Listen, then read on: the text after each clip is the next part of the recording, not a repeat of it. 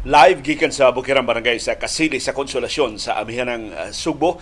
Malipayong sayong buntag sa adlong Lunes, brand new nga semana sa pagpanrabaho ug panikay sikay Sugbo, Kabisayan ug Mindanao og tanang mga Bisaya sa nagkalilain nga kanasuran sa kalibutan nga nakatsamba sa pag-tune in live sa atong broadcast karong buntaga. Doon tay latest weather forecast gikan sa pag-asa. Doon duha ka low pressure area na nana sa gawa sa Philippine Area of Responsibility padayong nipakusog sa habagat dinhi sa ato apektado ta sa syudad ug sa probinsya sa Subo. Karong buntaga sab ang maayong balita ang pag-us-us sa presyo sa lana, gasolina, krudo o kerosene. Pulos mo us-us ug adlaw Martes. Pero perting gamituya sa us-us ipahibaw sa mga oil companies ang specific nga amount sa us-us karong taon-taon.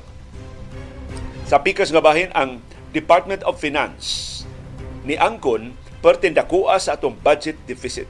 Padayong alkanse ang atong budget. Mas dako ang atong gasto kaysa atong kita sa tibuok nasod. Nanong wa mangyud magpapadlong ang administrasyon ni Presidente Ferdinand Marcos Jr. Padayon man gyud gihapon siyang ni-insister nga mogasto og mas dako kaysa atong inadlaw nga kita. Doon tay labing uhing kwintada gikan sa Department of Finance, pila na ang atong budget deficit, pila man itong gasto, pila man itong aktual nga kita karong tuiga. Sukat Enero hangtod sa Agosto karong tuiga. Karong buntaga sab ang PhilHealth, Philippine Health Insurance Corporation ni pasalig nga makuha na nila pagbalik ang ilang online system human gi ransomware attack sa Medusa.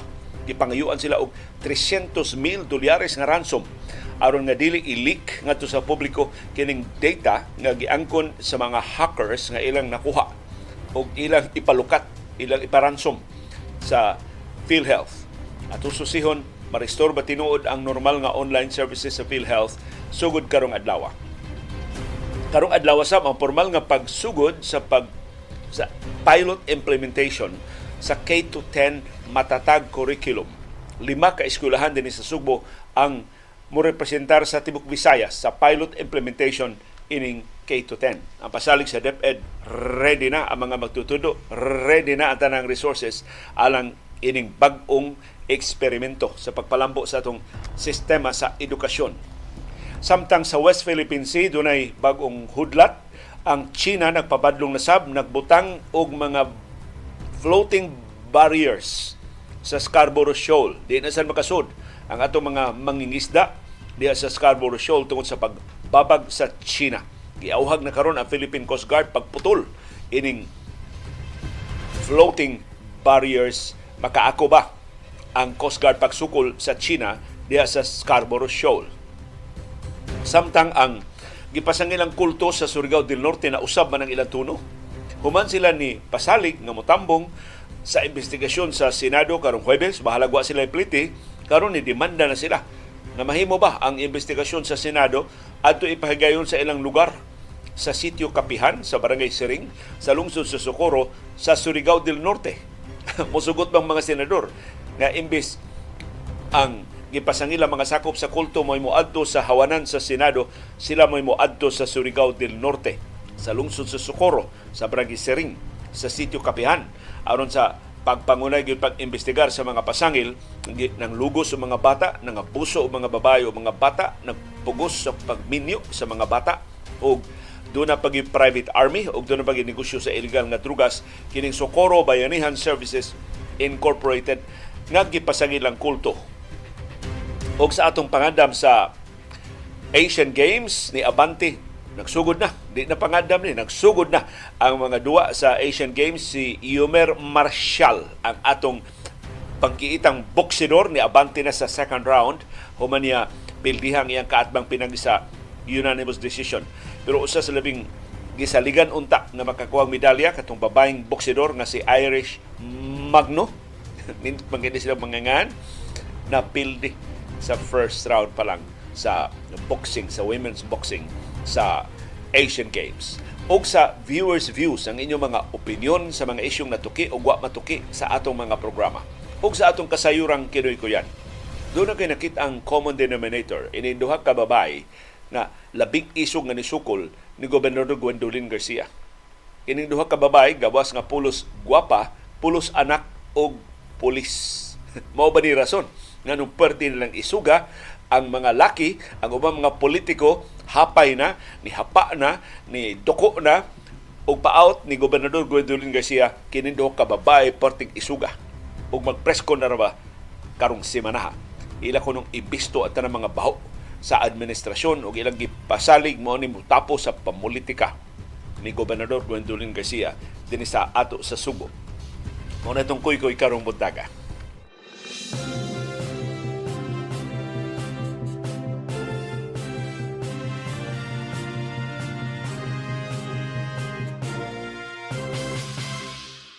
Kumusta man ang kahimtang sa panahon din sa syudad ug sa probinsya sa Subo dunay duha ka low pressure area nga na sa gawas sa Philippine Area of Responsibility pero padayon nga mo enhance mo pakusog sa habagat dinhi sa ato sa Subo ug sa Kabisayan ug sa ubang bahin sa Pilipinas.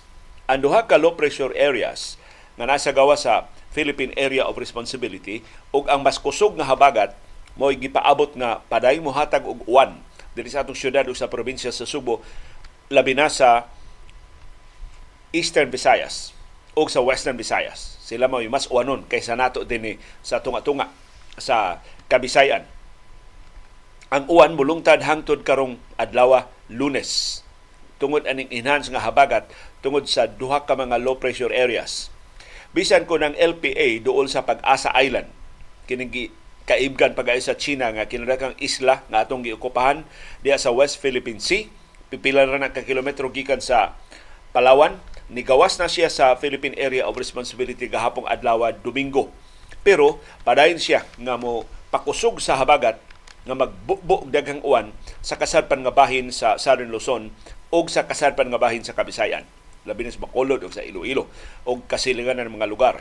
Sa pikas nga bahin, ang ikaduha nga low pressure area na nakitaan 2,500 kilometers sa silangan nga bahin sa Northern Luzon, nigawas na sab ni sa Philippine Area of Responsibility, mo'y makaapektar sa silangan nga bahin sa Southern Luzon ug nato dinhi sa Visayas. So kita Visayas sa duha ka low pressure area apektado ta o mulungtad pa pila ka adlaw kining dugang nga pag-uwan o pagkusog sa habagat dinhi sa ato sa Subo ug sa Kabisayan. Dunay dako nga kahigayunan sa pag-uwan ang mapaabot sa Sambales, Bataan, Metro Manila, Mimaropa nga naglakip sa Palawan ug Western Visayas nga naglakip sa Bacolod, Bacolod ug sa Iloilo. Wa hinoy gale warning nga gilawatan ang pag-asa sa atong kadagatan sa bisan asang seaboards sa Pilipinas. Ang Eastern Visayas ug ang Masbate mapanganuron ang ilang kalangitan karong adlaw ug mas kusog, mas dako ang kahigayunan sa ilang pag-uwan tungod sa trough sa low pressure area. So ang hinungaw ini duha ka LPA mabatyagan sa Leyte, Southern Leyte, Biliran, Samar, Northern Samar ug Eastern Samar. Eastern Visayas mo'y apektado sa trough sa LPA. Kita din sa Subo, apil na sa Mimaropa, Western Visayas, Central Visayas, Zambales, Bataan, Cavite ug Batangas gidominahan padayong gidominahan karong adlaw sa southwest monsoon. So nahibalik na ang habagat diri sa atong syudad ug sa uh, probinsya sa Subo human siya nagbakasyon og pila ka adlaw. Unsa aktual nga kahimtang sa panahon sa tagsa-tagsa ka mga lugar, balog ibutang diya sa atong comment box aron masumpay sa latest weather forecast sa pag-asa.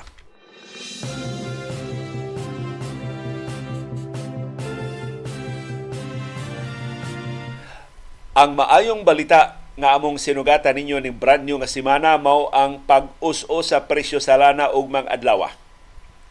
Ipahibaw na sa mga oil companies pila ka oras gikan karon kung pila ang specific nga amount sa us-us sa presyo sa lana sugod ugma sa buntag Martes.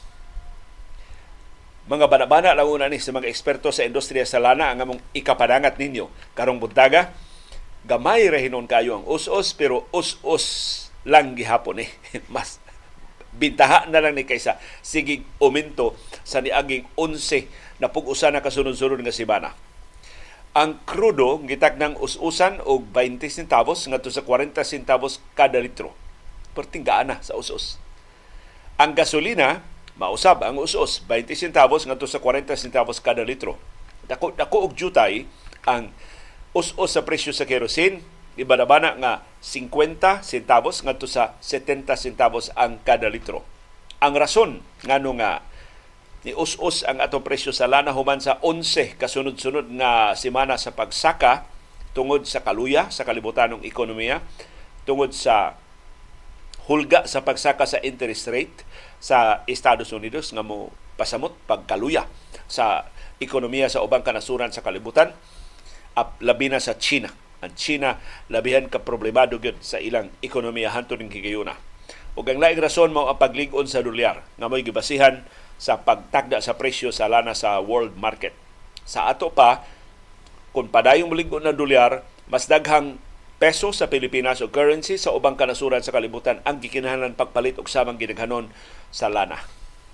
So hinaot maka ginhawa og jutay ang mga motorista ug di kayo mag-apura ang mga transport groups sa aumento sa plitihan karon nga dunay gamay alibyo sa pag-us-us sa presyo sa lana sugod ugma sa buntag human sa 11 kasunod-sunod nga semana nga nagsigi og saka ang presyo sa lana sa krudo ug sa kerosene ug napo kasunod-sunod nga semana sa pagsigi og saka sa presyo sa gasolina.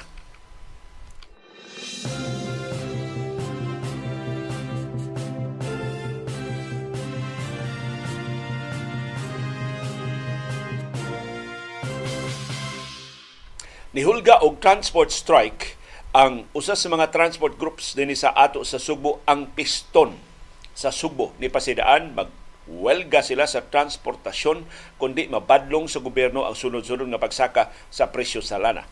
May na lang kay ni us-us karon pero perti ang gamaya sa us-us. Matod sa piston kung ang presyo sa krudo o sa gasolina magpadayon sa pagsaka welga sila mo biya sila sa ilang mga ruta. Ang pagkakaisa ng mga samahan ng chopper sa at operator nationwide o piston din sa Subo ni Angkon nagrepresentar sila sa dakong bahin sa mga POJ drivers. Di lang sa syudad sa Subo, hasta syudad sa Mandawi, syudad sa Lapu-Lapu, ug sa Bambahin sa Metro Cebu ug sa probinsya sa Subo. Ang piston ni Padayag ug Kabalaka nga kining pagsigi na lang gilugsaka sa presyo sa lana makapasamot ni sa kalisod sa pamasada sa ilang mga miyembro ang chairman sa Piston din sa Subo nga si Greg Perez niingon nga kung di gyud maminaw ang gobyerno ug way himuon ang gobyerno pag badlong sa mga oil companies sama sa pag-regulate pagbalik sa industriya sa lana ang transport groups mo welga aron madunggan sa gobyerno ang ilang mga sentimento. Ingon si Perez, wa sila laing kapilian. Kung di na sila paminawon, magwelga sila aron pugos ang gobyerno sa pagpaminaw nila og mahatagan o pagtagad sa gobyerno ang ilang panawagan sa pag suspenso sa expanded value added tax sa lana o sa excise tax sa lana. Og ingon man pag repeal, pag repeal, pag basura ining oil deregulation law aron ibalik na pag-regulate sa gobyerno ang pagtakda sa presyo sa lana. Ang piston ni pahibaw nga nihimo silang duha ka adlaw nga konsultasyon sa mga organizer sa piston sa nakalilain nga mga rehiyon sa Pilipinas. Ya dinhi sa dakbayan sa Subo. Gihimo ang pagpangandam sa posible nila nga transfer strike. Niingon si Greg Perez nga sa kasaysayan kung apiki na kayo mga transport groups, wa gyud sila laing kapilian gawa sa pagpahigayon og transport strike. Kay maura ng higayon nga mapugos ang gobyerno pagpaminaw nila, pakigsabot-sabot nila sa ilang demanda. Ug mao ni ang kwidada sa piston sa sunod-sunod nga pagsaka sa presyo sa lana sa niaging 11 na kasimana para sa krudo ug sa kerosene ug napo na kasimana sa gasolina. Ang net increase sa gasolina niabot na og 17 pesos and 50 centavos per liter. Ang net increase sa krudo niabot na og 13 centavos and 60 centavos per liter ug ang net increase sa kerosene niabot na og 9 pesos and 94 centavos per liter. So kad na Enero 1 karong tuiga hangtod sa niaging semana. So diyang gipasakaan na sab ang presyo sa lana. Wa pa ni maapil kining ibadabana nga us-us sa presyo sa lana sugod ug mga adlaw. Ang kwintada sa piston mauni. Mo average sila og konsumo og 30 ka litro sa krudo o gasolina kada adlaw sa ilang pagpamasada. Sa ato pa, ang madugang sa ilang gasto kada adlaw 408 pesos tungod kung diesel ang ilang gigamit sa ilang sakyanan.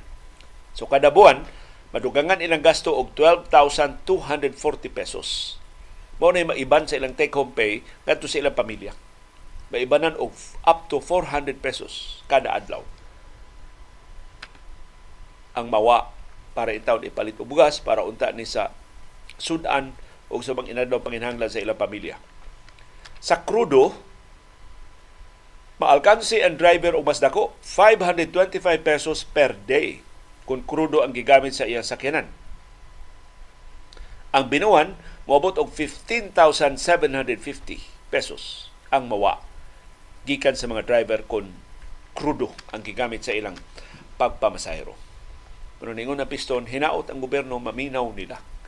Kaya di ba yung ni sila, dagko bag savings nga ikaalkansi karon doon na pa'y makuot para ugma. Sagaran ito sa mga driver, unsay kita karon mo ito ipakaon sila pamilya. Anang adlaw. Kung wa sila kita, wa sa din kaon ang ilang pamilya. Mag, mag, mag, nabulit na ni sila sa utang. Aron lang intawon makapadayon sa pag-eskwela, makapatambal sa ilang mga masakiton, makaabang di sa ilang bahay, makabayad sa kuryente, makabayad sa tubig, kay has ka paita. Maputlan kas kuryente ug tubig ug papahawa ka sa imong Pinoyanan.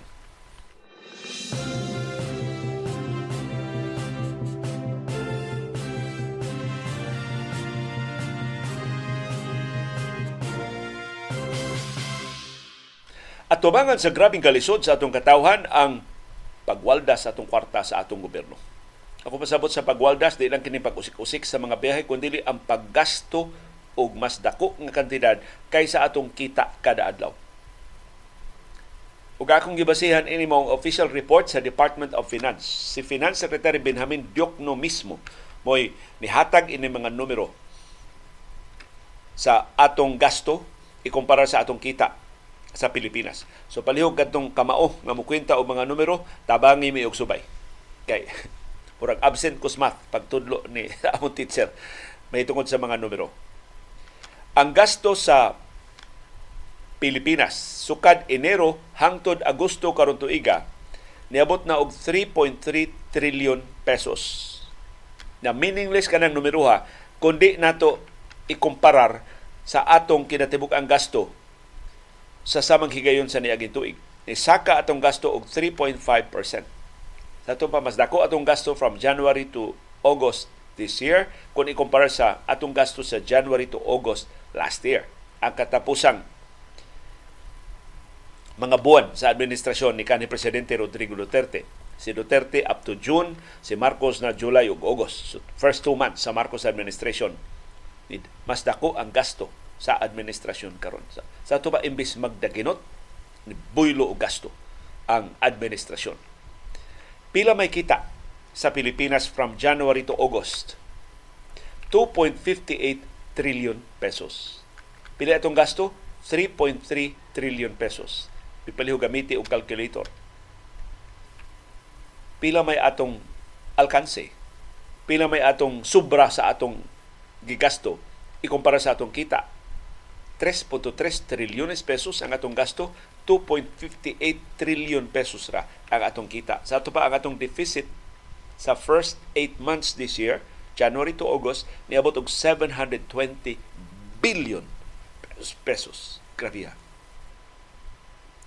Utangan ta og 720 bilyones pesos kay nagpatuyang ta og gasto gikas Enero, Pebrero, Marso, Abril, Mayo, Hunyo, Hulyo, Agosto karon tuiga. Mas dako kaysa atong kita. 2.58 trillion pesos ra ang atong kita, 3.3 trillion pesos ang atong gasto ay magkabuot ang gobyerno ha. We are spending beyond our means. Nagpasabot, ngutang ta kada adlaw.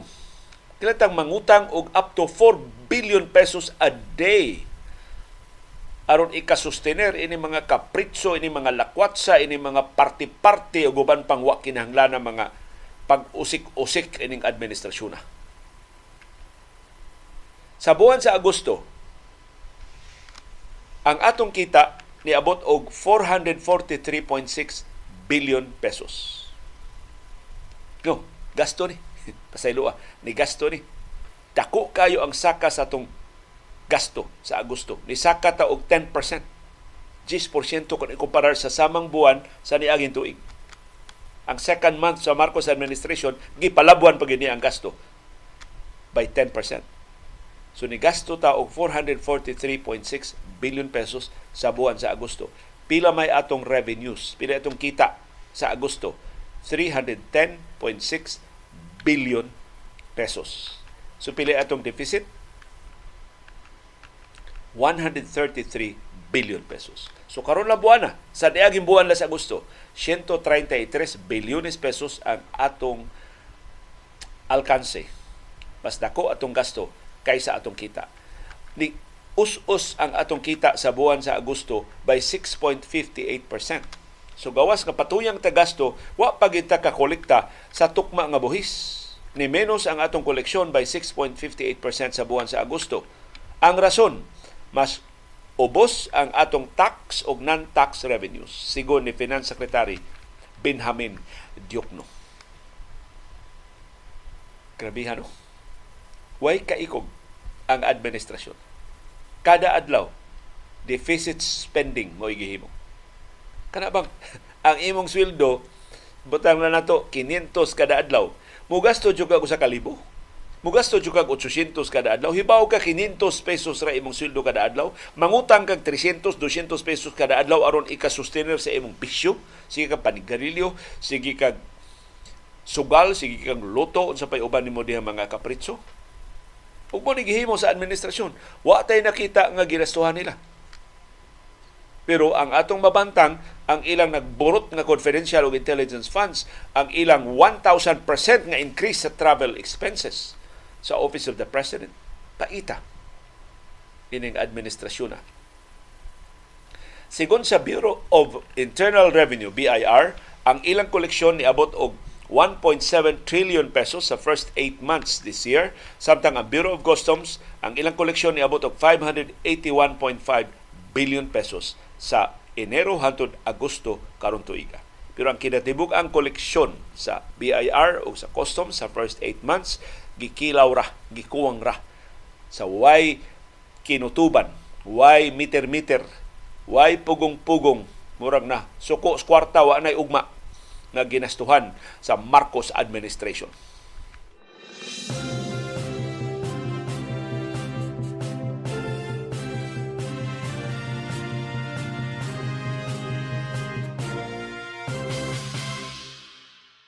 Og ngayon tay serbisyo nga angayan gyud nilang palambuon na pasagdan pa gyud ang seguridad. Na hack ang website og ang tanang online services sa PhilHealth gi shutdown tungod ining Medusa ransomware attack. Gipahigayon atong Biyernes. Tibok weekend gitrabaho karon kunong adlaw ang pasalig ma-restore na ang online services sa Philippine Health Insurance Corporation PhilHealth. Nganong naatake man ni por Dios e por Santo. Hain man ang binilyon ka pesos nga kita sa PhilHealth, nganong man sila ka-invest og seguridad batok sa mga ransomware attacks o mga hacking activities nga makakompromise sa private data sa mga sakop sa Philippine Health Insurance Corporation. Matod sa PhilHealth, ilang i-restore ang ilang sistema karong adlaw Setyembre 25. Human sila naigo sa Medusa ransomware attack. Ug human giilog sa mga hackers ang control sa website sa PhilHealth Didemanda sila og 300,000 US dollars nga ransom sa ilang nakawat nga data. Unsa ba ning bahina sa online system sa PhilHealth nga nakuha sa mga pirata, nakuha sa mga hackers. Naapil ang ilang website, ang main website sa PhilHealth .gov.ph nakuha ang Hair Healthcare Institution HCI Nakuha sab ang member portal. Nakuha sab ang e-claim. Sus. ang labing importante nga mga bahin sa online system sa PhilHealth na ilog sa mga hackers. So ang gibuhat sa PhilHealth, nagpatabang sila sa Department of Information and Communications Technology DICT, gidisable dayon sa DICT ang tibok sistema sa PhilHealth. Mao na nag-shutdown. Sugod atong Biyernes. Gi-unplug silbi ang sistema so offline na karon ang sistema sa PhilHealth isip kabahin sa security containment measures. So karon nga offline na di na na makuha sa mga hackers. Kay makuha lang sa mga hackers kung online ang data. Pero wa ba ni ma duplicate sa mga hackers? Sa sa ato pang gadget wa ba ni nila ma, ma screenshot ang tanang mga data kada kadaghan ini maong data pila ni ka gigabytes ang atong data sa PhilHealth hopefully wa nila makawat ang tanan nag-agad sila nga makontrolar gyapon nila ang sistema karon nga gi-unplug na ang sistema nakaligawas na ang sistema gikan nila ug mao ni pasalig sa PhilHealth ug sa DICT. Affected systems shall be restored at the soonest possible time after the completion of the needed configuration and reinforcement of existing information security measures. So gawas nga ilang gibawi, palig-unon pa nila ang mga security measures. Nganong wa man palig mas palig-una pa in the first place. Gipasalig sa PhilHealth Management ngadto sa publiko nga ang insidente is under control. Ug wa noy personal wa noy personnel information o medical information nga na-compromise o na-leak. Giunsa ninyo pagsiguro? Pagkawa ninyo control sa inyong website, giunsa ninyo pagsiguro wa makuha ang private data. Wa detalye ang PhilHealth o ang DICT sila pasalig nga wa noy private data nga na-compromise Gitarget ang sistema sa PhilHealth sa Medusa ransomware nga nihulga sa pag-release sa data nga ilang nakuha gikan sa database sa PhilHealth ngadto sa publiko. Nila ning ipublikar sa ilang website, ipublikar nila sa nakalain nga mga sites kung mapakya sa PhilHealth sa pagbayad sa 300,000 US dollars na, ran, na ransom or ibase nato sa exchange rate sa dolyar o sa peso 17 million pesos ang gipangayo nga ransom ining maong grupo sa mga hackers. Sa kasamtangan, giauhag sa PhilHealth ang pagpatuman sa interim measures. So dili wa mainutil gipasalig sa PhilHealth wa mainutil ang ilang operasyon bisan ining pag-hack sa ilang website. Padayon ang pag-release sa mga benepisyo sa National Health Insurance Program NHIP mao ni ang insurance program sa nasudnong gobyerno ang nipatuman ini mao ang PhilHealth. Ug mao ni nihatag og mga benepisyo sa tanang sakop sa PhilHealth ug tanang qualified dependents. Ang PhilHealth gisugo sa pagduma sa National Health Insurance Program nga muhatag og health insurance coverage pagsiguro sa affordable, acceptable, available ug accessible nga healthcare services sa tanang mga mulupyo sa Pilipinas. Kay ubos sa Universal Healthcare Law, kitang tanan, may trabaho man ta ugwa, may sweldo man ta ugwa, automatic ta nga mga membro sa Philippine Health Insurance Corporation. Pero wa man iponduhi, dili Universal Healthcare Act ang napatuman kundi partial o selective healthcare lang ang napatuman sa gobyerno. Kay sukad sa administrasyong Duterte, diyang gipirmahan ni Duterte atong 2019, 2020, 2021, 2022, 2023, hangtod sa tuig 2024 underfunded ang Universal Healthcare Act. Ang kinatibuk ang kwarta gikinahanglan pagpatuman ining libre nga medical services ngadto sa tanang mga Pilipino wa ati mana. So, in fact, gilaslasan ang budget sa Department of Health og 10 billion pesos unya sa sunod tuig. Wa gi klaro kining administrasyon na. Gitambagan sa, sa PhilHealth ang mga ospital sa pagpadayon pagdidak sa PhilHealth benefits o pag-devise o temporary arrangements uman sa mga pasyente na angay na i-discharge. So, dili angay matanggong ang mga pasyente tungod ining kakulian sa PhilHealth. Maka-avail gyapon sila sa mga benepisyo. Ang problema, mobayad ba ang PhilHealth sa mga claims sa mga private hospitals. Kay notorious kay ni PhilHealth, may mo dribble-dribble ang mga claims sa mga private hospitals. Hantod maabtag siyam-siyam. Maalkanse in town ang mga private hospitals. Nakabayad na baya nakagasto na baya ang private hospitals? Na atiman na baya ang mga pasyente nga sakop sa PhilHealth? Yet ang PhilHealth dili mo bayad.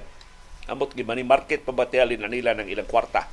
Or nasangit pa na sa pribado nga mga bulsa sa pikas nga bahin ang PhilHealth niingon nagpadayon ang ilang manumano nga mga operasyon o mga transaksyon samtang gi-reconfigure ang ilang online system Matod sa PhilHealth, gawas sa DICT nitabang nila ang National Privacy Commission ug ang Cybercrime Unit sa National Bureau of Investigation ug sa Philippine National Police.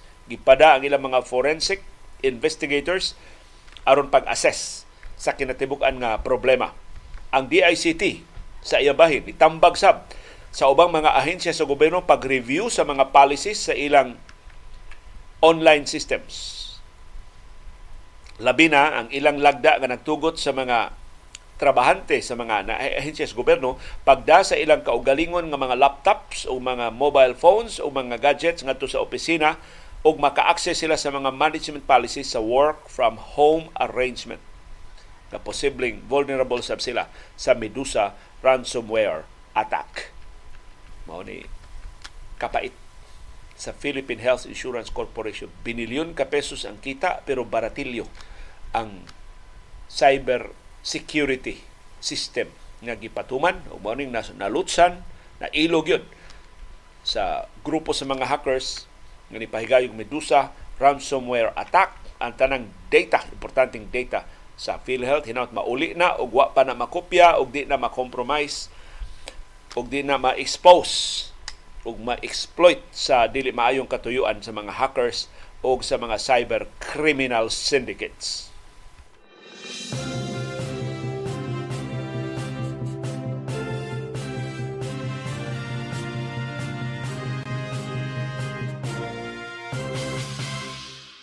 Doon ay importante kalihukan ang Departamento sa Edukasyon karong adlaw formal nang sugdan ang pilot implementation sa bag-ong eksperimento nga K-10 curriculum matatag curriculum mo nilabing uahing pagsuway sa pagpalambo sa atong sistema sa edukasyon. Gisaway man ang K-12 nga wa kuno magmalampuson bisan kon K-12 na ang gipatuman sa sistema sa edukasyon sa hapit tanang kanasuran sa kalibutan ni balik ta. Atong gibasura ang K-12 balik ta og K-10. Pilot implementation pahinuon ni. Tan-awon kung unsay epekto ini ngadto sa mga bata sa di pa ni anam-anam og patuman sa tanan ng mga eskwelahan sa tibok Pilipinas sa musulod nga katuigan. Ang pilot implementation naglakip sa lima ka eskwelahan sa pinili nga mga rehiyon. Ug dinhi sa ato sa Central Visayas, ang lima ka eskwelahan nga napilian pulos na himutang sa probinsya sa Subo. Wa intay Bohol, wa Siquijor, wa Negros Oriental. Wa Cebu City, wa Mandawi City, wa Lapu-Lapu City, wa Talisay City, pulos na sa probinsya sa Subo. Ang napilian nga mo himo sa pilot implementation. Matod sa DepEd, ilan nang nakomplito ang pagbansay-bansay sa mga magtutudlo sa mga eskwelahan nga mo-appeal sa pilot implementation sa recalibrated nga kindergarten to grade 10 o K-10 curriculum sa basic education. Ang pilot run sa bagong matatag K-10 curriculum magsugod na karong adlaw Lunes, Setyembre 25 sa 35 ka mga eskwelahan dinhi sa Central Visayas ug sa tibok Pilipinas. Matod sa DepEd, ang mga eskwelahan o ang mga division offices nga kabahin sa pilot implementation, monitoring o assessment gi-orient na sab. Ang pundo para sa pilot implementation gi-download na ngadto sa nakalilain nga mga rehiyon. Mauni ang lima ka eskwelahan dinhi sa Central Visayas nga pulos na himutang sa probinsya sa Subo nga mag-pilot implementation sa K-10 sugod karong adlaw. Good luck sa mga magtutudlo ug sa mga estudyante Una ang Tindog Integrated School sa lungsod sa Midilien sa amihan ng Sugbo. Ikaduha ang San Fernando North Central Elementary School sa lungsod sa San Fernando sa Habagatang Sugbo. Ikatuto ang Tabugon Central Elementary School sa Tabugon sa amihan ng Sugbo. Way dapig-dapig among silingan ang Mayor sa Tabugon si Mayor Francis Salimbangon. Good luck Mayor Francis sa imong pagpatuman sa K-10 diya sa Tabugon Central Elementary School sugod karong adlaw og ikaupat ang Dumanhog National High School sa lungsod sa Dumanhog. Giduma sa lain natong amigong mayor nga tagulotos nga Gungun Hika. Good luck sa Mayor Gungun sa imong pagpatuman sa K-10 hinaut di magkayamukat diya sa Dumanhog National High School. Og ikalima, ang Liluan National High School. Dari sa among silingang lungsod sa Liluan. So good luck sa pilot implementation sa K-10 matatag curriculum sugod karong adlaw Lunes, Setyembre 25.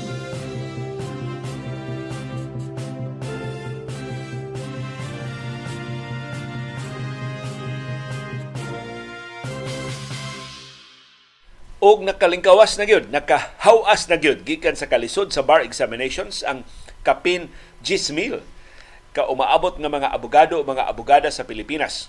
Natiwas na kagahapong adlaw ang tuto ka adlaw nga bar examinations karon tuiga 2023.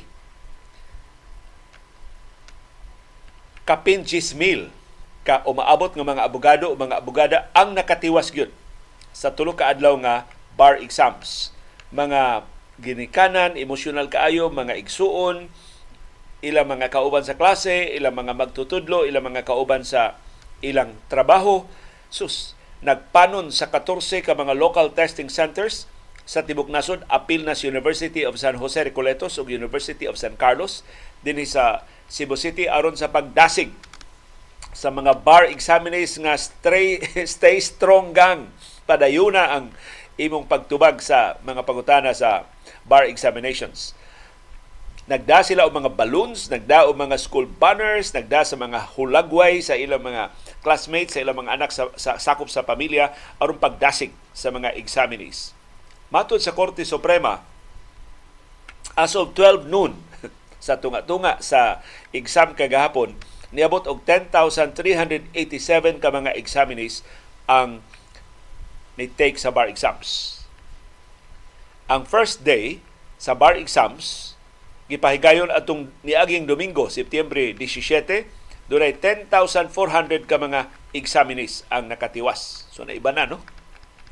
10,400 sa first day, sa last day gahapon 10,387 na lang in town ang nakatiwas sa exam. Sa ato pa dunay pila 13, 13 in town ka casualties nga wa makatiwas sa exam either tungod sa kakulian sa panglawas, na discourage na sa resulta sa unang duha ka adlaw sa bar exams or dunay kakulian sa pamilya, nakalilain ni taon ng rason. Kinatibuk ang sa second day sa bar exams, nga gipaygan atong Miyerkules sa niyang semana, September 20, niabot og 10,392. So, sa ito pa pagsugod, 10,400 pag second day sa bar exam na ibanan og 8, 10,392. Sa last day sa bar exam na ibanan og 13. Matong 10,387 na lang ang mga bar exams, ang mga examinees nga nakatiwas. Matod sa Supreme Court karon nga nahumana ang bar exams, ilan ang paningkamutan nga ma-release ang resulta sa 2023 bar examinations unya sa Disyembre. Wa pa'y Pasko karong tuiga.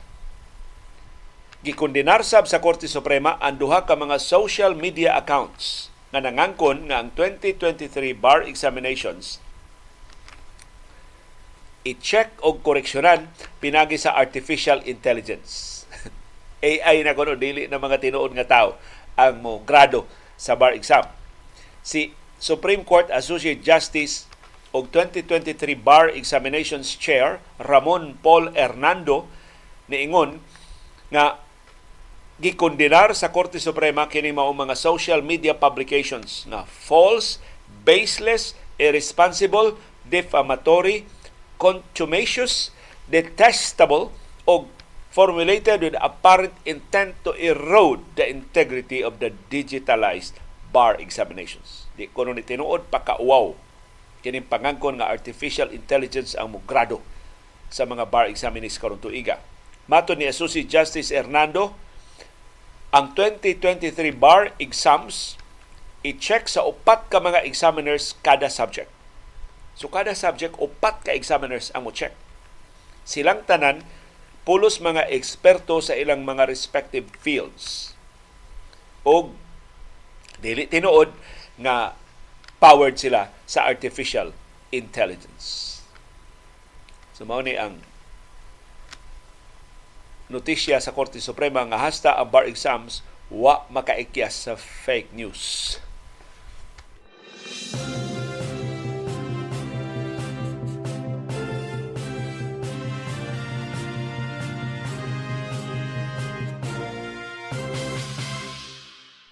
Og ang Commission on Elections ni pahibaw tinun-on gyud nila ang ilang pasidaan nga ilang i-disqualify ang mga kandidato o kandidata sa barangay o sangguniang kabataan elections na nahilambigit sa premature campaigning. As of last week, as of Friday last week, niabot na 1,955 ka mga BSKE candidates ang ilang gihatagan og show cause orders. Ngano nga di sila i-disqualify tungod sa ilang premature campaigning o sa ilang pagpangampanya bisan wa pa magsugod ang campaign period sa barangay ug sangguniang kabataan elections. Sa 1,955 ka mga cause orders, ang 300 nakatubag na. Kasagaran sa ilang tubag ug ilang depensa mao nga wa sila mahilambigit sa premature campaigning. Ilara ko ng mga dumadapig, wa gani sila kailaan ng mga tawhana na nangampanya para nila. Doon na sa ipipila sa mga gipadadaan ng Shokos order sa COMELEC na nga tarungan nga ang campaign materials na post na sa wa pa sila makafile sila mga sertifiko di kandidatura. So technically, di pa sila subject na itong higayuna, so di sila magukod karon. Ang tubag sa COMELEC, tangtangon kanang maong mga materials. So kato inyo na post sa niaging tuig pa, nga nangampanya para ninyo sa BSKA, tangtanga na samtang wa pa na makit sa COMELEC. Kay karon man na ang epekto. Karon na mabasay sa mga butante nga naka-file na ka sa certificate di kandidatura. So subject na ka sa mga lagda sa Omnibus Election Code subject na ka sa jurisdiction sa Commission on Elections. Nagpaabot ang COMELEC mas mudaghan pa gyud ang reklamuhan nga mga kandidato o kandidata samtang makaduol na ang election day doon sa ipipila ka mga kaso sa premature campaigning online. So hastang ang COMELEC o ang mga kaatbang nga mga kandidato na nag nanghipos na ron o mga ebidensya sa premature campaigning sa Facebook, sa TikTok o sa YouTube. Atong tanawon, masilutan ba gyud? Doon na ba'y ma-disqualify nga mga kandidato mga kandidata sa barangay o sa nguniyang kabataan elections. Pero kung tinudong din sa COMELEC, huwag mahibilin. Kay doon mga barangay nga ang duha o tulo ka nakaatbang pulos na ilang bigit sa premature campaigning. So kung ilang i-disqualify ang tulo, kinsa pa kinsa naman pilion sa mga botante. Hirabi kalapad ini maong problema nga kining pahibaw sa COMELEC nga duna na sila gipa gipadad ano mga showcause orders pero 1,955 ra out of pila ka barangay 42,000 barangays sa tibuok Pilipinas Waras kumingking ang mga reklamo nga nadawat sa COMELEC nya di pa nila maaksyonan mawad-an gyud og credibility ang COMELEC sa ilang katakos o sa ilang kaligdong o sa ilang kaisog pagpatuman sa mga lagda sa eleksyon.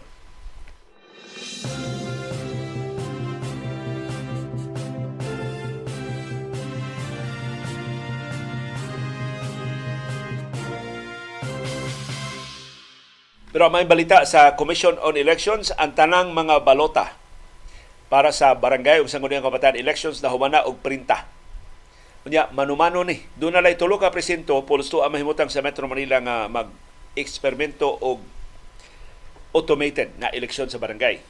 Pero dinis sa Sugbo ug sa babahin sa Pilipinas, manumano ang eleksyon. Ang nakalahi lang dinis ato sa Sugbo, dunay usa duha ka barangay nga anha sa shopping mall ang botasyon. Pasa, pasayluan ni Sagarak ang atong mikropono. Akong usbon, dunay duha ka barangay nga anha sa shopping mall ang eleksyon. Ang usa, way dapig-dapig diri sa among lungsod sa Konsolasyon murag sa barangay Pitugo sa Konsolasyon ana sa SM a Konsolasyon ang eleksyon. Diri sa Cebu City ay doon sa barangay nga pabor sa Robinson's Galleria kay anha sa diha ang eleksyon sa mall sa umaabot nga Oktubre 30. So mas hayahay ang eleksyon kaysa magpotsisok sa mga public schools ang mga botante. Matod sa COMELEC, na printa naman ang tanang mga balota ila na ning i-deploy sugod sa unang simana sa Oktubre. Sa ato pa, next week, magsugod na sila og deploy ining maong mga balota. Na printa na og iapod-apod na ni sa ilang ginistinuhan nga mga barangay. Kay timan eh, kada barangay lain-lain og balota. Kay kada barangay lain-lain mga mga kandidato o kandidata. So nang maskuti kining distribution ani. di mahimo nga ang mga balota sa usa ka barangay maadto pikas barangay di na na magamit. So sugdan sa COMELEC ang distribution sa naprinta na nga mga balota sa kinalayan nga mga lugar sa Bangsamoro Autonomous Region sa Muslim Mindanao o ingon man sa Caraga Region nga naglakip sa siyudad sa Butuan. So mga nanagan para sa barangay usang Sangguniang Kabataan elections. Good luck. Ayaw sa mo pangampanya pero andama na ng inyong mga plataforma, andama na ng inyong lahutay sa kampanya kay mubo ra kayong kampanya. Inyo ra barangay ba inyong kampanyahan. Unya mga botante palihog kilatisi na. Palihog himbisi na kinsay labing maayo ini mga nanagan sa pagkabarangay kapitan, pagkabarangay konsehal, pagkasangguniang kabataan chairperson, pagkasakop sa sangguniang kabataan aron nga Mag-istorya na mo diya sa pamilya. Mga bata kinsa may inang pilion sa SK. Mga dagko kinsa may pilion diya sa barangay. Ang makabotar sa SK 15 anyos natus 30 mantingali makabotar ka sa SK. 18 anyos pataas makabotar ka sa SK up to 30 imong edad og sa barangay. So duha ka eleksyon ang imong maapilan sa sangguniang kabataan o sa barangay kung ang panginan kag 18 ngadto sa 30. Kung 15 ka ngadto sa 17 ang SK elections ra imong mabotaran. So good luck sa mga botante, hinaot nga makatarong tagpili. Og arang-arang nga mga leader, dili arang-arang kanang kamaog yun, takos yun og labot ng ligdong, dili kawatan nga mga opisyal aron mamuduma sa atong mga barangay.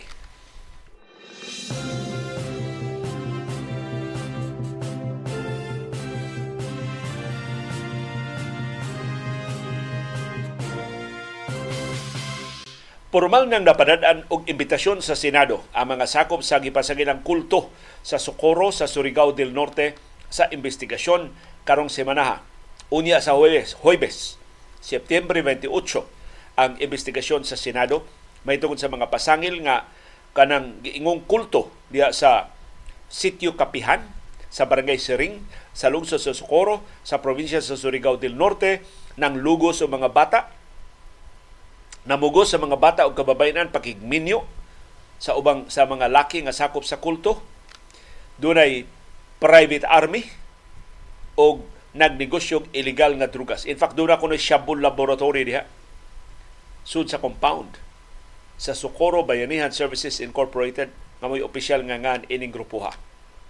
Ang imbitasyon sa hearing sa Senado para sa SBSI o Socorro Bayanihan Services Incorporated nga gipanguluhan ni Senior Aguila gitunol mismo sa hepe sa kapolisan sa Surigao del Norte si Police Colonel Lodemer Laude. Mianha gid siya sa sitio Kapihan aron sa personal nga pagtunol sa imbitasyon sa investigasyon sa Senado karong Huwebes. Na human ni pasalig sa niaging mga adlaw nga andam silang moatubang sa investigasyon sa Senado. Bahala wa kuno sila ikaplite mangutang sila para nga mangadto sila sa Senado. Karon na usab naman sab ang sulti sa pangu sa Socorro Bayanihan Services Incorporated nga si J. Renz Kilario alias Senior Aguila.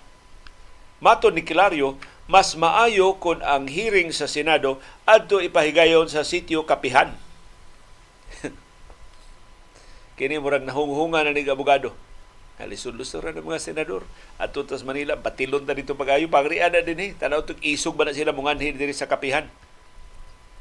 Naambot, paminawon ba sa mga senador ang auhag ni Kilario na anha ang hearing sa sitio Kapihan?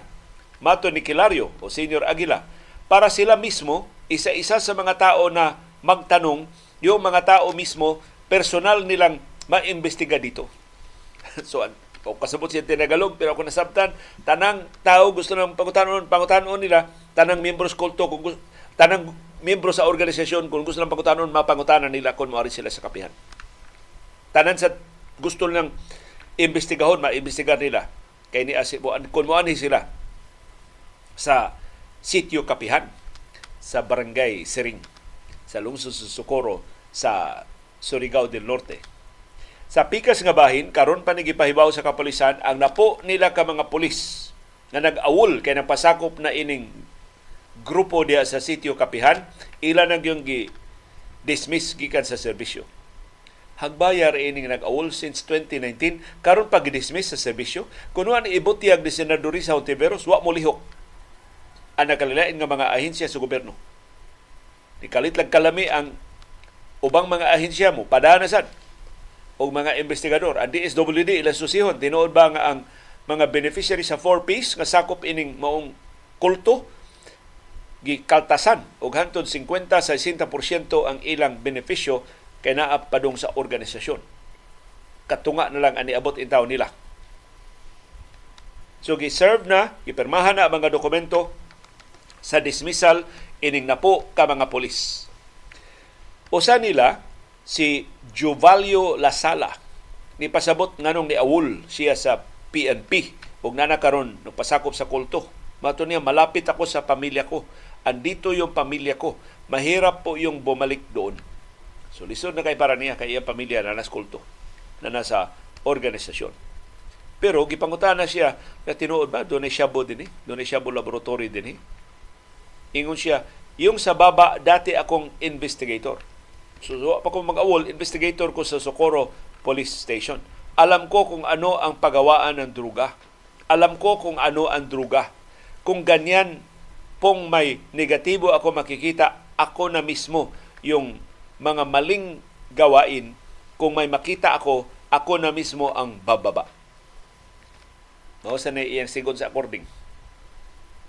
Kung doon na kasi makita ang illegal nga kalihukan, siya na mismo ang mo report ngadto sa kapolisan sa Socorro. Pero siya siya ni Awol, iyang gibiyaan ng kapolisan sa Socorro, pabor ining maong kulto. Matod sa Philippine National Police ang nag-awol nga mga polis ni surrender na sa ilang mga armas. Og tanan nilang mga armas accounted for na. So di tinuod sa nang kabalaka nga ang mga armas ato nag-awol nga mga polis mo gigamit sa pagsugod sa private army diha sa sitio Kapihan.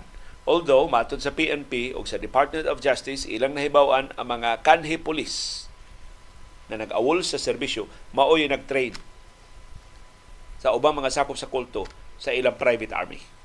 Na masusi na tinuod ba na atol sa investigasyon sa Senado. Unya silang kilaryo ug ubang mga opisyal sa Socorro Bayanihan Services Incorporated nakigtagbo sab sa mayor sa Socorro nga si Risa Timkang o kini si Risa Timkang ako nahibawan sa mga gikas mga abogada sa Subo nga nitabang ining kasuha labihan ko no kabuutan kini si Mayor Risa Timkang. In, in fact, pagdangop sa mga sakop sa kulto dito sa munisipyo, iyang gipasagop o iyang gitabangan o iyang giimbestigar ang mga kalihukan sa kulto. Sila'y nanawag sa National Bureau of Investigation diyan wa sila matagbaw sa investigasyon sa kapolisan ug motong NBI nakapasaka na mga kasong kriminal batok nilang kilaryo ug sa ubang mga opisyal sa Socorro Bayanihan Services Incorporated adto pang June 1. Although sa kalihok ang kaso. Kay ni-inhibit sa mga prosecutors amot nganong hadlok sila ini maong kulto diha sa Surigao del Norte. Matod sa mga opisyal sa SBSI nga nakitagbo ni Mayor Timkang sa Socorro Nihimo sila og pipila ka mga demanda. Giingnan ko na sila sa mayor, kuhaan ang inyong gate, nanong inyong mampugnan inyong mga sakop nga mugawas sa inyong organisasyon.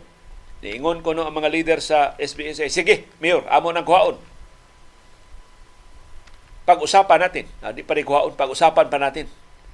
Maisulti sa Vice Presidente karon sa SBSI na si Kanhi Mayor sa Socorro na si Mamerto Galanida. Ingon sab si Mayor Galanida, ingon sab si Galanida, ilang ipasaligan si Mayor Tim Kang, yung mga kaso namin iatras namin kasi both side may mga kaso naman. So, bakwian ang kaso na imo batok namo, bakwion sa dinamong kaso batok ninyo. Pero giingnan no sila ni Mayor Tim Kang, wala na tayong magawa, ando na sa Senado. Na nasa mga senador, imbestigahon ba nila o dili kini mga pasangil, batok sa inyong grupo. Ni konfirmar si Mayor Tim Kang nga nakitagbo siya sa kadakuan sa Socorro Bayanihan Services Incorporated. Pero niya ang mga kondisyon sa SBSI dili niya ikahatag. Labi na ang pagbakwi sa mga kaso. Batok nilang kilaryo og sa mga opisyal sa gipasangilan nga kulto sa sitio Kapihan, Barangay Sering, lungsod sa Socorro sa probinsya sa Surigao del Norte.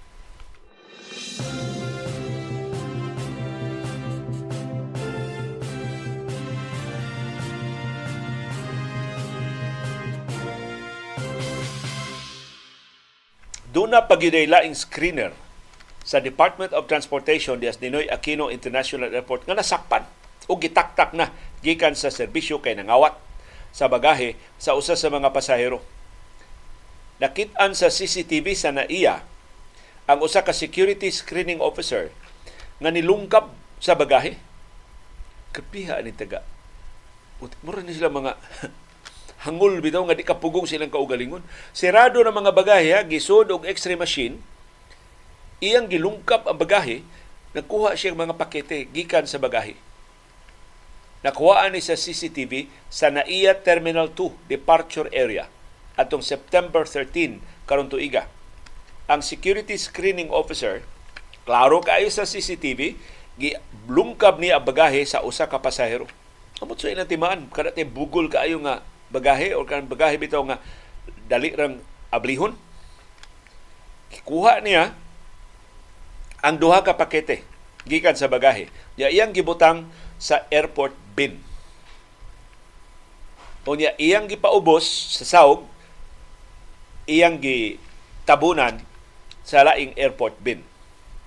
O iyang gipadaplin.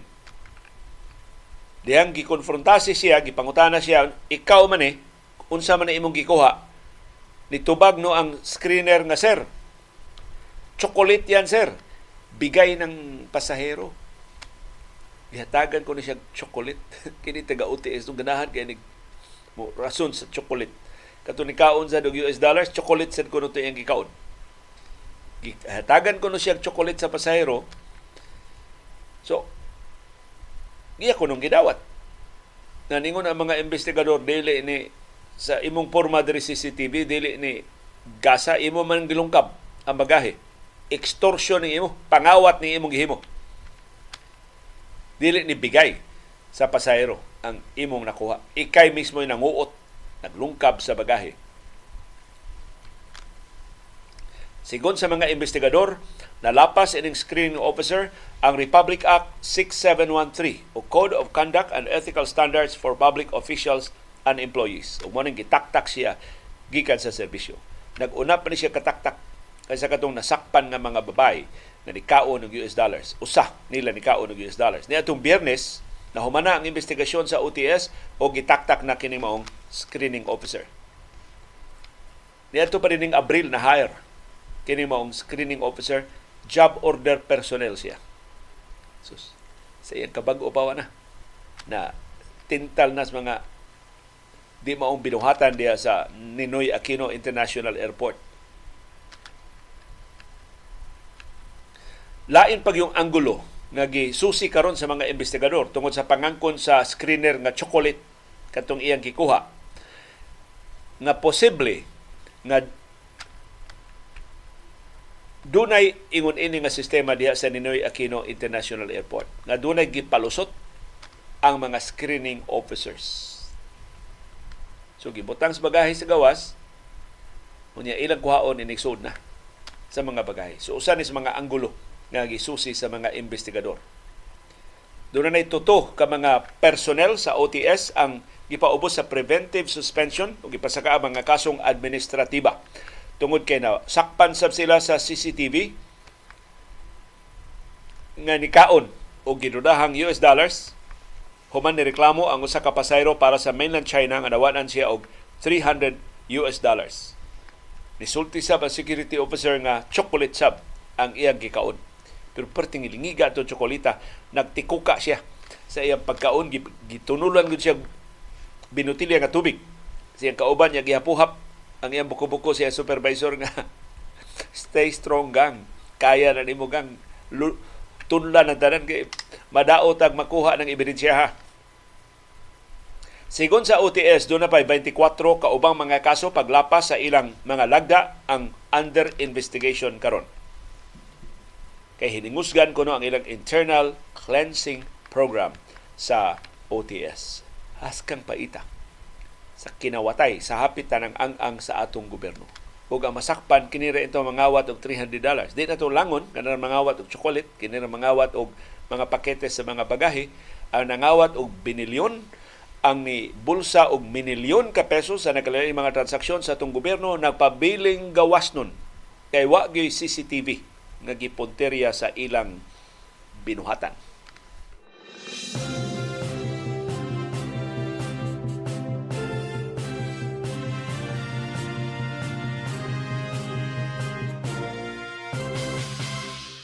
Wa pagyud mutagam ang China doon sa bag-ong kalapasan diya sa West Philippine Sea Gibutyag sa Philippine Coast Guard ang China Coast Guard nagtukod nagbutang og floating barrier sa habagatan silangan nga bahin sa Baho de Masinloc o Scarborough Shoal. Ang giisip nga labing abunda og tinubdan sa isda sa tibok West Philippine Sea. Mato sa Philippine Coast Guard tungod sa floating barrier nga gibutang gikutay sa China nababagan ang Pilipinon nga mga mangingisda sa pagsud sa Scarborough Shoal. Matod sa Philippine Coast Guard, ang floating barrier dunay gitason nga 300 meters na diskubrihan sa mga personnel sa Coast Guard ug sa Bureau of Fisheries and Aquatic Resources BFAR atong Biyernes, Setyembre 22. Samtang sakay sa Dato Bangkaw paghimo unta og maritime patrol mission diya sa Scarborough Shoal. Nakitaan sa Philippine Coast Guard ang tuto ka mga China Coast Guard Rigid Hull Inflatable Boats o Chinese Maritime Militia Service Boat nga mo'y nagtaod sa floating barrier. Pag-abot sa BFAR vessel, gikan sa uh, pipila na lang ka metro gikan sa Scarborough Shoal. Gi-report sa Pilipinon nga mga mangingisda nga ang mga barko sa China Coast Guard kasagaran mo taod og floating barriers kung makamonitor sila og daghan nga mga mangingisda gikan sa Pilipinas na moabot diha magdanga-danga sa Scarborough Shoal ila na babagan og floating barriers. Kapin 50 ka mga Pilipinon nga mga mangingisda ang naabtan sa Bureau of Fisheries and Aquatic Resources nga musud unta sa Scarborough Shoal pero gipugnan adtong floating barriers sa China Coast Guard. Tungod ini ang BIFAR, wa namang makapangisda. Nagdade sila og mga grocery items, ilang gipanghataga grocery items ang mga mangingisda. O gihatagan og fuel subsidy aron makasustener sa ilang operasyon. Giningiga ini BIFAR ha, asam ni silang budget ini. O doon na ba ni klaro nga kwintada pila na ilang nahatag diyang fuel subsidy. Ako lang kutob press release. Ug ni madawat sa mga mag-uuma ang nakitaan sa Philippine Coast Guard upat ka barko sa China Coast Guard nga dunay mga numero nga 3065, 3066, 3105 ug 3301. Kining upat ka mga barko sa China Coast Guard ni initiate og 15 radio challenges. Grabe ha, ka 15 sila. Gipasidan sa radyo pagpapahawa nila gikan sa Scarborough Shoal ang China Coast Guard nisuway sa pagbabag sa pagsud sa BRP Dato Bangkaw sa Scarborough Shoal. Ang barko 30 met 30 metros gikan sa nahibutangan sa mga barko sa Philippine Coast Guard. Ang ilang radio challenge ni pasidaan nga nalapas sa Pilipinas ang nasunod teritoryo sa China mao ni ang na-record sa Philippine Coast Guard ug sa mga sakop sa media o sa Bureau of Fisheries and Aquatic Resources na radio challenge sa China. Your activity is seriously in breach of all the maritime rights of China. You must stop your activity and leave this area this sea area immediately. So mo na ilang radio communication. Isip tubag ang BFAR ni insister nga kabahin silang gibuhaton ang pagpatrolya sa teritoryo sa Pilipinas. O nga nidaog na Pilipinas sa International Tribunal sa 2016 o nabasura na ang 9-dash line nga pangangkon sa China sa tibok South China Sea. Mausar ni ang mensahe sa Bureau of Fisheries and Aquatic Resources ngadto sa China. You do not interfere with our activities here inside the Philippine waters. You are inside the exclusive economic zone of the Republic of the Philippines. Mausar na ang mensahe sa Bureau of Fisheries and Aquatic Resources ngadto sa China Coast Guard. Ang barko sa China Coast Guard pagkataod-taod ni Biya human na kabantay nga dunay mga sakop sa media nga nagdokumento sa exchange tali sa barko sa Philippine sa Bureau of Fisheries and Aquatic Resources o sa Philippine Coast Guard o sa China o sa ilang maritime militia vessels. Gikondenar sa Philippine Coast Guard o sa BFAR ang pagtaod sa floating barriers diha sa lugar. Ang komandante sa Philippine Coast Guard nga si Admiral Artemio Abo Niingon ilang suportahan ang BFAR o gubang national government agencies sa pagsiguro sa kaluwas o seguridad sa Pilipinhon nga mga mangingisda. Pero mo ni pangutana, doon ay nakitaan nga floating barriers unsa may gihimo sa Philippine Coast Guard ila lang gilitratuhan ila lang gibidyuhan Nung niauhag ron si Senate President Mig Subiri, I would like to request our Philippine Coast Guard to immediately cut and remove all these illegal structures located at our West Philippine Sea, not just to assert our sovereign rights to the area, but to protect our fishermen from any possible accidents that may arise from these illegal structures. Why update ang Philippine Coast Guard? Why katinawan? Ano wa nila putla? Ato mga teritoryo. Pareha ba itong swarming sa wa patuguba ang mga corals? Ano wa man to sila papahawa? Kanong igo ra man doku- dokumento. Puro ba tatag iya si Uta nga ibis mo badlong sa mga kawatan, nagkinto-kinto na hinuon na si pang litrato sa mga kawatan.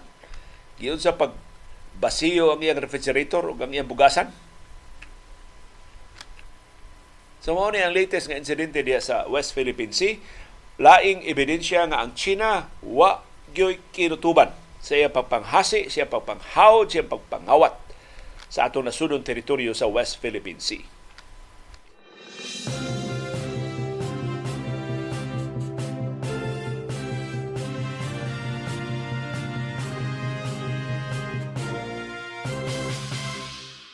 Ug doon natin follow up atong na guba, nagusbat nga mga corals, ang Philippine Coast Guard nagsusi karon sa sitwasyon sa ubang mga maritime features sa West Philippine Sea kung wa ba guba ang mga corals, wa ba harbisa sa China ang mga coral reefs. Ang Philippine Coast Guard nang monitor sa ubang mga lugar na posibleng nahiagom sa pagkawa sa mga corals sama sa nahitabo sa Rizal Reef o sa Escoda Shoal. Ang Philippine Coast Guard ni konfirmar nga naggusbat pag-ayo ang maritime environment ug ang coral reef sa saog sa kadagatan sa Rizal Reef o sa Escoda Shoal sa West Philippine Sea human ang pipila ka mga barko sa China nagpunsisok sa maong lugar. Ug ni ay makapahasol nga related nga kasayuran. Usa ka sandbar duol sa Pag-asa Island. Kanang Pag-asa Island isla gina siya. Doon ay mga sandbar, mga bus ba lang nga mabaw kaayo makit-an inig hunas palibot sa Pag-asa Island. Na usa sa mga sandbars nakit-an nga parte naghanang nadugmok na nga mga corals nga gitumpi-tumpi.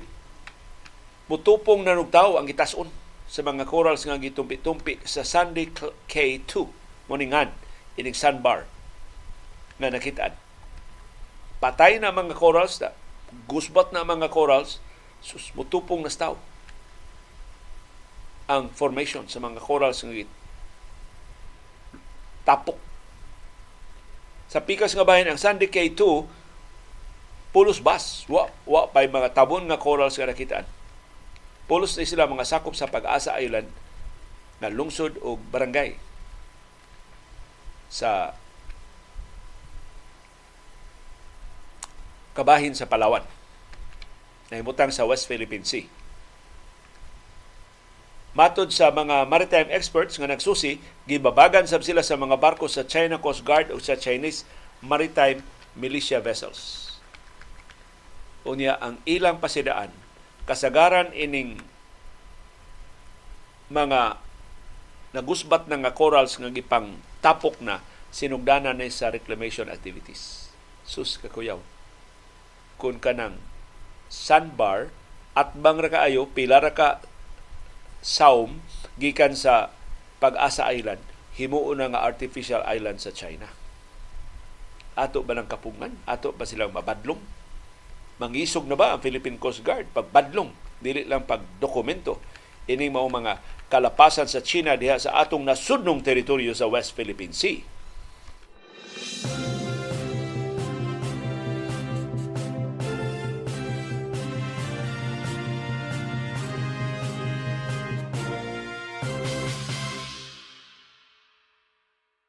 Nakabuylo na ang atong mga atleta sa Asian Games dito sa China.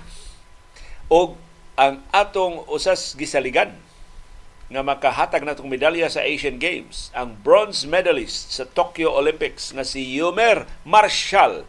Nipakita siya kadominante sa boxing. Niabante na siya sa round of 16 sa men's 80 kg division sa 19th Asian Games Dunay sangka si Yumer Marshall gahapon Domingo dito sa Hangzhou Gymnasium. Iyang gikulata ang boksidor sa Mongolia. Pertin dako ang buso kayo nga si Dalai Ganzurig.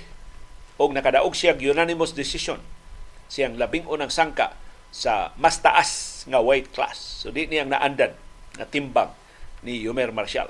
Ang tanang judges ni score sa sangka para ni Marshall 5-0 ang iyang kadaugan. Pero si Yomer Marshall dili mo ilabing sensational nga boksidor na nakitaan sa Asian Games para sa Pilipinas gahapon. Si Mark Ashley Fajardo mo pertingil ngigag salida sa Philippine boxing team sa labing una niyang duwa sa Asian Games iyang gidaog ang men's 63.5 kg division mas una ng iyasangka kay ni Yumer Marshall. Si Fajardo nakascore og first round knockout. Mura mag Mike Tyson. First round pa lang, ginockout na niya ang iyang atbang nga boksidor sa Bhutan na si Dorji Wangdi. Iyang kombinasyon mo ay nakapaphagsa ni Dorji Wangdi sa canvas. Sus, nisuway in taon si Wangdi og bangon gikan sa iyang paghinanok pero naabtan siya sa mandatory nga 8 count. Nakabarugin siya pero nagsusapinday pa, nagsa, nagsusarasay pa. Moto na pugos ang referee pagtapos sa sangka with 2 minutes 21 seconds remaining sa first round. Sus. Why hago, wa paninta. Si Pahardo ining iyang sangka. So kuyaw ni kombinasyon. Kusog ni kumo si Mark Ashley Fajardo ug niabante na sab sa round of 16 sa second round sa Asian Games. Mao pa ni ikaduha nga international experience ni Fajardo. Pero doon sa te mga boksidor in town nga nangapildi. Si Ira Villegas sayo kay napildi sa women's 50 kg class, napildi siya sa split decision ngadto sa boksidor sa Mongolia nga si Yesugin Dionchecheng. 3-1. Usa ka chance ni pabor niya. Napildi sab ang Olympian na si Irish Magno. Sus, kini si Irish Magno usa ni sa gisaligan na makakuha untang medalya sa Asian Games. Napildi siya unanimous decision batok si ni, ni Gina Oktamova sa Uzbekistan sa women's 54 kilogram class.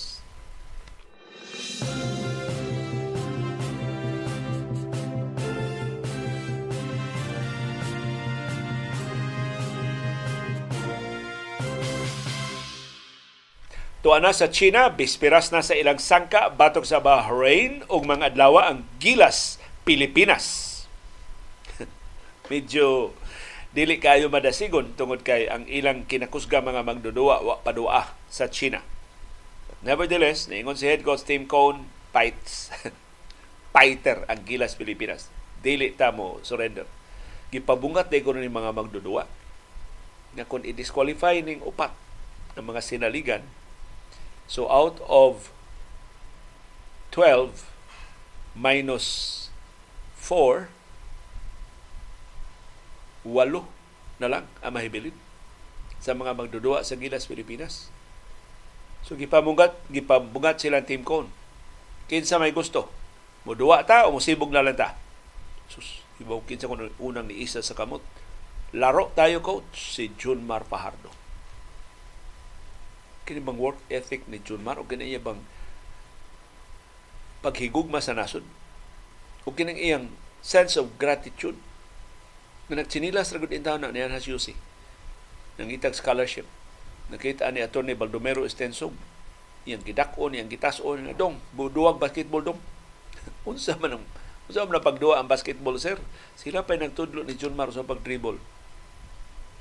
Unsa man pag-shoot sa bola kung na problema ito ang UC labi na sa Attorney Estensog pagpangita og sapatos na muarang sa higanting tiil ni John Mar Pardo kanang iyang sense of gratitude ba nga gikan siya sa labing ubos karon siya na kinamaayuhan nga magdudua sa Philippine Basketball Association.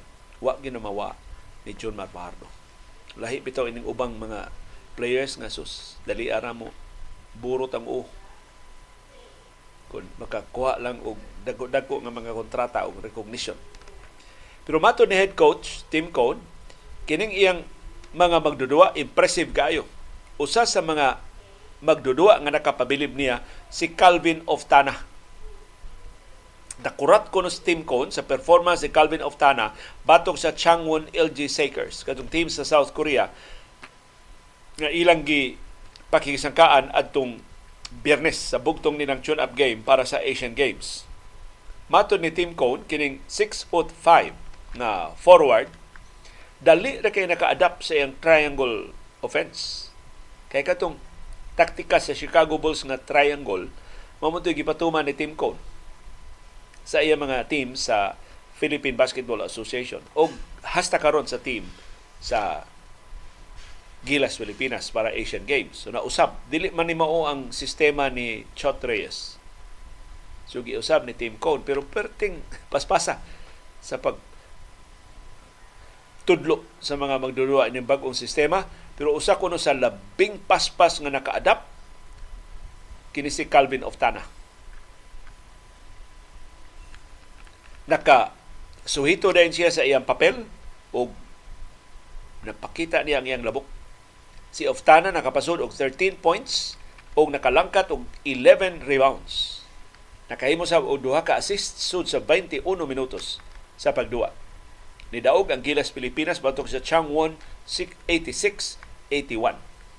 Matod ni Cone, ang performance ni Oftana nakapahinulom niya sa usa ka magdudua na iyang na coach sa siya pa'y nagduma sa Alaska Grand Slam team atong dekada 90. Matod ni Team Cone, Calvin Oftana might be a lot like Kenneth Doremdes.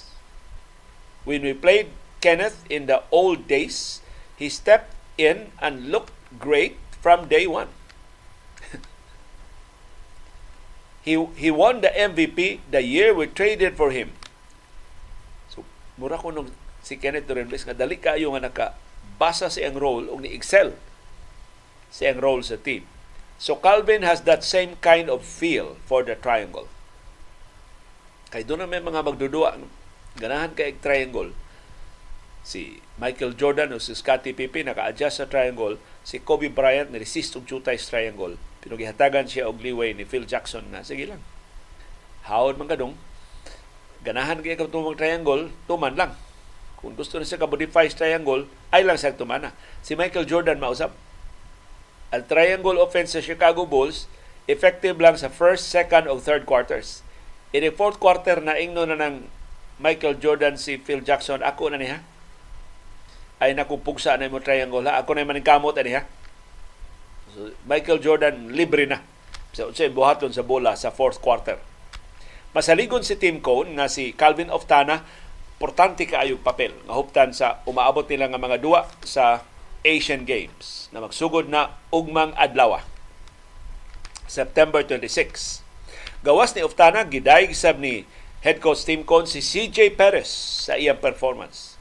Kung late na kay nga replacement si CJ Perez, pero nakascore na siya 8 points, naka langkat og tuto ka rebounds o naka-contribute og duha ka assists sa pagdaog nila batok sa Changwon. So ingon si Tim Con, si CJ Perez, maisa kayo og feel sa triangle. O dako kayo bitaha ang Gilas Pilipinas tungod ni Oftana og ni Perez.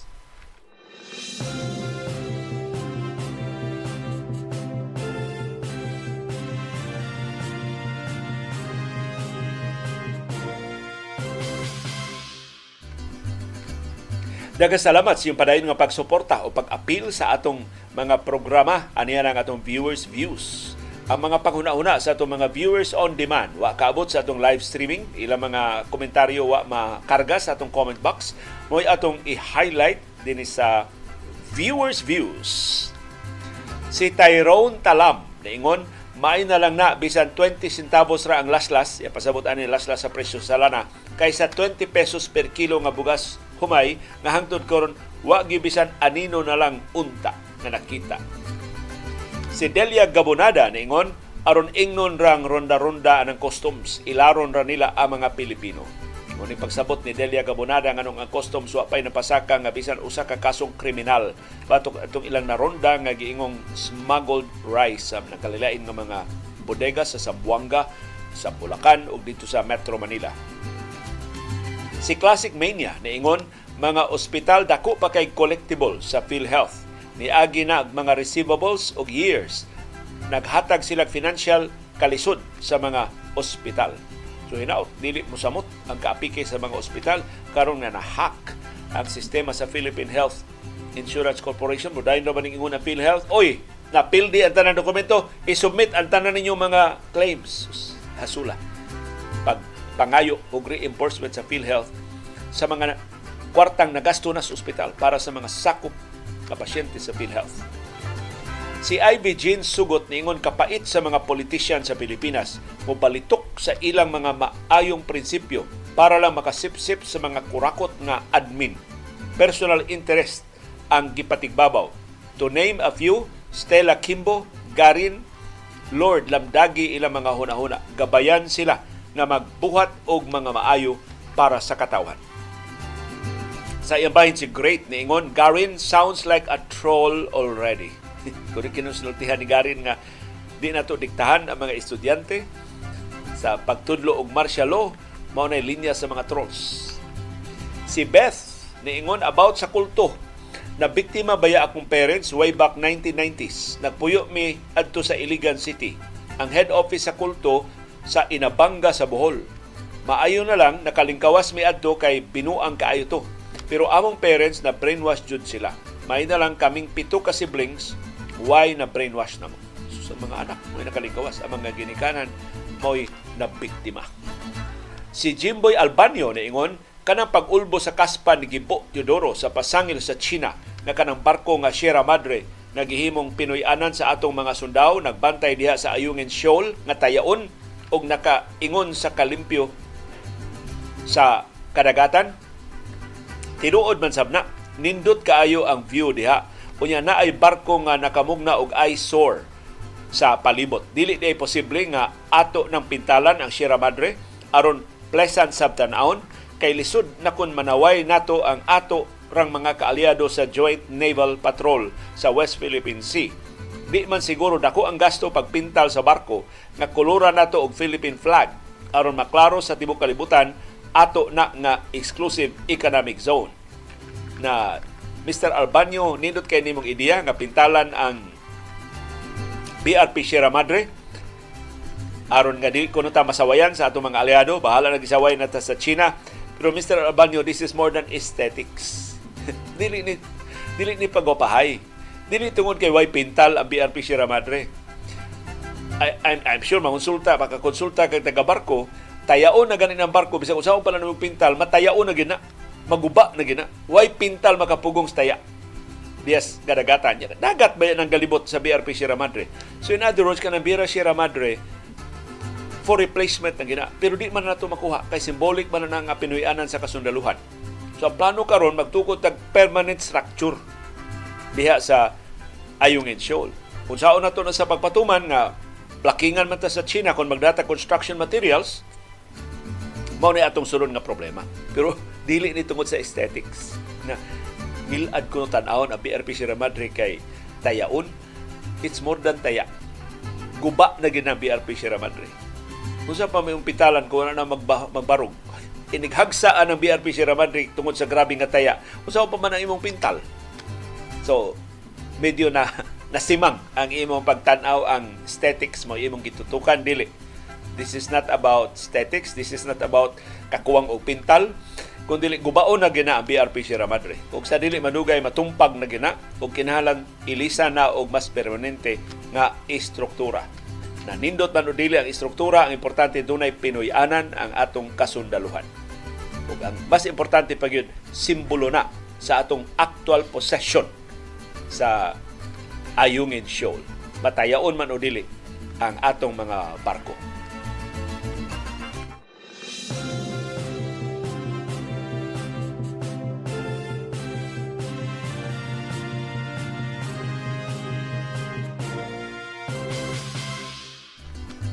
part 2 sa atong viewers views reaksyon na ninyo sa atong mga programa sa sa atong gipanghisgutan sa panahom dayong kilom-kilom nagisgot tagahapon sa pa, pagkita, pag-usap, kana lahi, lahi na ang taras, lahi na ang dagway sa una ninyo panagkita. Kung para sa una ninyo panagkita, lahi, lahi, dako na kayong kausaban.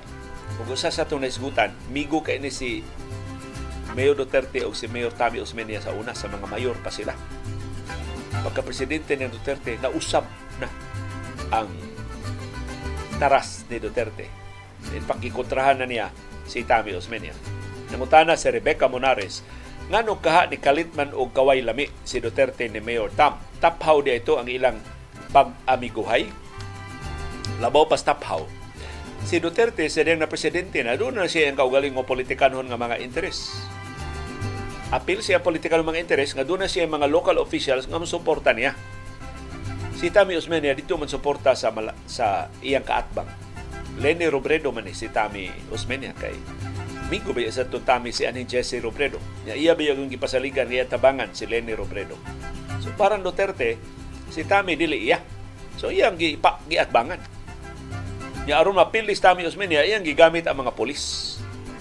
So dili to tungod lang kay ni aslom ilang relasyon, doon na sila panagsungi, tungod to sa politikanhon nila mga interes nga nakabangga. Nya, sa kahambugero Duterte, iyang gipamatudan, tamhawd kay Cebu City pero ako na may presidente tanaw na to. Ang imong kahawd ug napamadud ang Duterte mas hawd gid siya. Magamit sa PNP wa gyud anan sa Tami Osmeña ipangdagit ipamatay ang iyang mga leader sa bukiran ng mga barangay. So di lang ni pagkaaslom sa panaghigalaay kundi panagbangga ni sa politika ng mga interes ni Tami Osmeña o ni kanhi Presidente Rodrigo Duterte. Kung sila panagkita, diyang niyang Yustami nga walay hilabtanay, pasagdi lang ko diri sa Cebu City, giingnan siya Duterte, Presidente na manggugkutang. So, ang pasabot ato, doon na nakoy akong kaugaling mo mga interes o kaka akong interes susukuhi sa imo. Babag makas akong tuyo diya Cebu City, akong mga bata-bata diya Mike Dino, si Edgar Lapillas, Mike Rama, imo mangkikontrahan, kontrata bakit onti ka unsay akong gahom karon nga presidente nako so mo na nahitabo in taon. Atong niaging eleksyon nga gipilde si kanhi Mayo Tami Osmani. Si Nem sa Seda niingon mo na giingon nga ang kinabuhi sa tao sama sa usa ka ligid. Nagtuyok. Usay na ka sa taas usay na sa ka sa ubos. Importante di jud ta mausab. Labi nagikan sa pagkakabos nga nausab og naadunahan. Pagpabilin ta nga mapaubsanon ug di nato kalimtan ang atong gigikanan ang atong naagyan. Si Rolito Danlag niingon na ipalultihon nga giingon do not sigurize the man under the mango tree. O si Jojo Alcalin niingon mao na giingon gulong ng palad. O si Beth Nakata niingon tigkaunan sa media sa Neo Neo sa una ang, ang paborito na namong kananan ni Iris nga nag-abang ni adto sa luna sa ilang karaang Pinoyanan diya sa barangay Mabolo sa Cebu City at bangin sa Carmelites Monastery karon higante na nga istruktura gitukod sa Toyota Mapolo.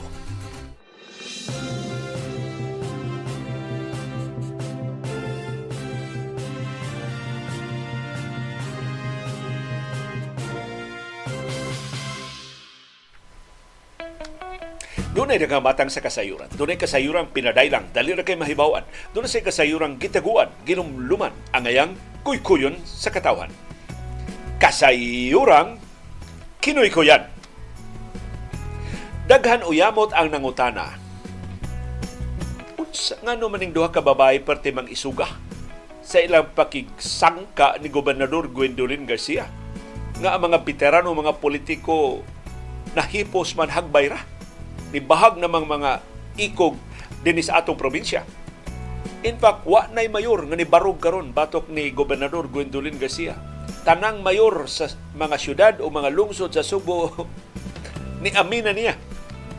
Doon ako ng mga mayor nga bisang usay sugo gikas kapitulyo madawat nila di na mubasa sa papel mo diretso na lang og perma kay kahibaw sila wag sila mahimo kon mga sa pagprotesta So nganong isog man kayo ni ang duha ka babay nga nibarog karon sa gobernadora. Si Dr. Rowena Borden o si Pam Baricuatro nga iyang amiga. Unsa may sekreto aning duha ka babay din sa tuwa. Nganong lahi sa mga politiko nga perte ng hadluka, wa man sila mutalaw sa ilang pagbarog batok sa gobernador sa atong probinsya. Usa sa nakita nako nga posible nga katinawan pulos-pulis ang ilang mga amahan. Kini si Dr. Rowena Borden, anak ni, ni General Nemesio Borden sa una, nga dakong opisyal sa Police Regional Office din sa Tua. Unya, per, katus Borden perti atong isuga sa iya pang pagkaaktibo sa serbisyo sa atong syudad o sa atong probinsya. O sa Tibok Central Visayas, in fact, ang jurisdiction niya. Samtam, kini di ay si Pam Baricuatro, ang iya sang amahan police officer nga isog kaayo. Dito ni sila sa pinamungahan sa Kasadpang Subo pero nabantog man sa police organization ang iyang amahan nga perting isuga gibalhin ang iyang amahan diri Cebu City dihas gi-assign sa Lorega kay daghan kuno kay mga gangs kaniadto nga lisod kaayong padlungon sa mga kauban niya. Sus pagka-assign ko ng bari 4 dias Lorega, hipos ang tanang gangs perte ng linawa. Ug tungod sa katalagsaon sa kaisog atong pare 4, gihimuan to siyang pelikula nga Pilipino. Si Ramon Revilla Sr. maoy bida sa pelikula. Ang pulis nga si 4 sa Subo maoy dugukan sa istorya. So, diliwat ba lang sa ilang mga amahan mao nga way kahadlok kining duha ka babay nga atong gihisgutan batok sa gamhanan kay politiko dinhi sa atong lalawigan nga why kuber-kuber, why meter-meter ilang gi pisto ang ilang giisip nga kahiwian. In fact, ilang gipasidanan natol sa ilang press conference karong September 28, hapit na kay galaan, ilang ibisto ang tanang kahiwian. Ilang tapuson ang pamulitika ni Gwen Garcia din sa atong lalawigan Usal ba ko imbitar ni Dr. Rowena Borden sa kalihukan. Hinautuwa ko ilaing kabilinggan kay gusto kong mutanaw sa iya press con ko noon sa dangatan. Pero daghan kayo mga nagpasalamat nga mga subuanon. Wa silang kailan ni Dr. Rowena Borden o ni Pampari 4 pero ganahan sila sa ilang posisyon kay kunwa na lang sagyoy mo barog batok ni gobernador Gwendolyn Garcia magtuo na lang sabgyod ning atong gobernadora nga sa tibuok Subo ug tanang Suboanon siya na tag-iya ug mag-expect na nga mo amin tang tanan niya kung doon mangahas og sukol iyang pinastusan iyang balikason iyang insultuhon pinagi sa media o social media Nagkasalamat ni Dr. Rowena Borden ug ni Pam 4 silang pagpakita nga dili talawan ang tanang taga Subo. Lahi sa tang-ana nga mga politiko, kining duha ka babay mas isog nga ni barog para sa Subo. Nagkasalamat sa inyong padayon nga pagpakabana o pakibiso pagtugad sa mga implikasyon sa labing mahinungdanon nga mga panghitabo sa atong palibot. aron kitang tanan makaangkon sa kahigayunon pag umol sa labing gawas nun, labing makiangayon ug labing lig-on nga baruganan. Mao kadto ang among baruganan. Unsay imong baruganan? Daghang salamat sa imong pakiguban.